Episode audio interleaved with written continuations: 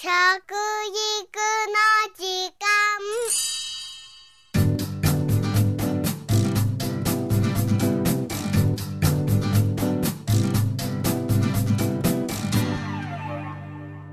服部幸男です。食育の時間ポッドキャスト。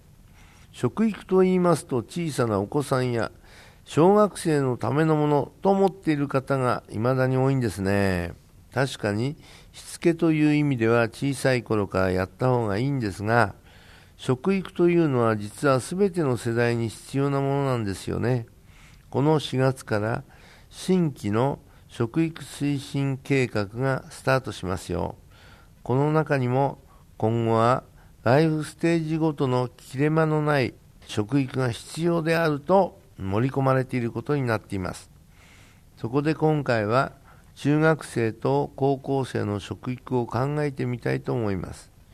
国の学習指導要領では今のところ小学校まで食育の指導が明確化されています。そしてこの先は中学高校の学習指導要領にも食育がしっかり入ってくるようになりますよ。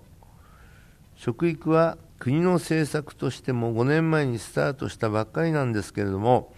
地方自治体も中学高校生向けになるとまだそこまで進んでいないというのが現状でしょうね。そして親の方も塾や部活で忙しいからと家の手伝いもされなくなってしまいますね。インスタントやコンビニなどの簡単な食事は子供でもできるようになるので食べることに目が届かなくなるんですね。私はいつも言っております。20歳までは親の責任だということですよね。子供が何を食べているかどんな食べ方をしているのか正しい食事と良い食習慣を身につけているというのは親の責任だと思いませんか？さあ中学での食育のポイントは例えばバランスの良い正しい食事とはどういうものかを伝え続けること、えー、食事を自分で作れるように調理の技術を身につけさせること食べ物を選ぶ力を養うことそして高校生になると高校生の食育でやるべきことはといえば例えば食事と健康の関係食習慣と生活習慣病の関係を理解すること女子の送信思考を正すこと、えー、バランスの良い食事正しい食べ方を身につけること。自分で自分の食事が作れること。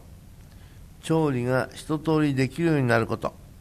食料問題農業問題環境問題など。食に関する社会の問題を知ること。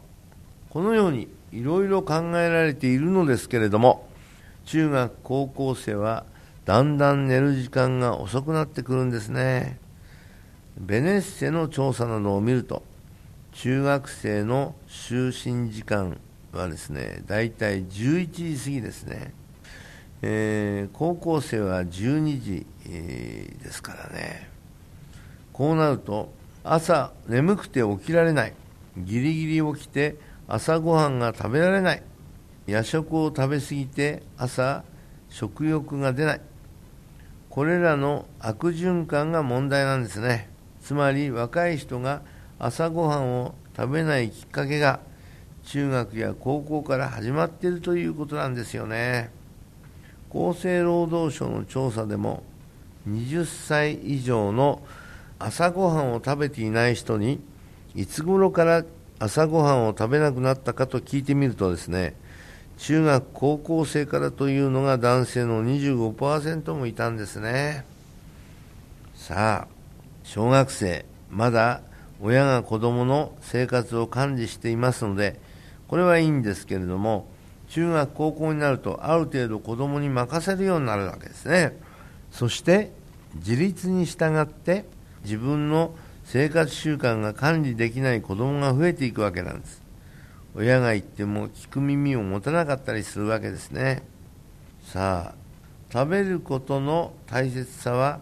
いつも言い続けなければならないわけなんですね。中学高校で食育不足にならないように親御さんも頑張っていただきたいと思いますね。食育の時間服部幸男でした。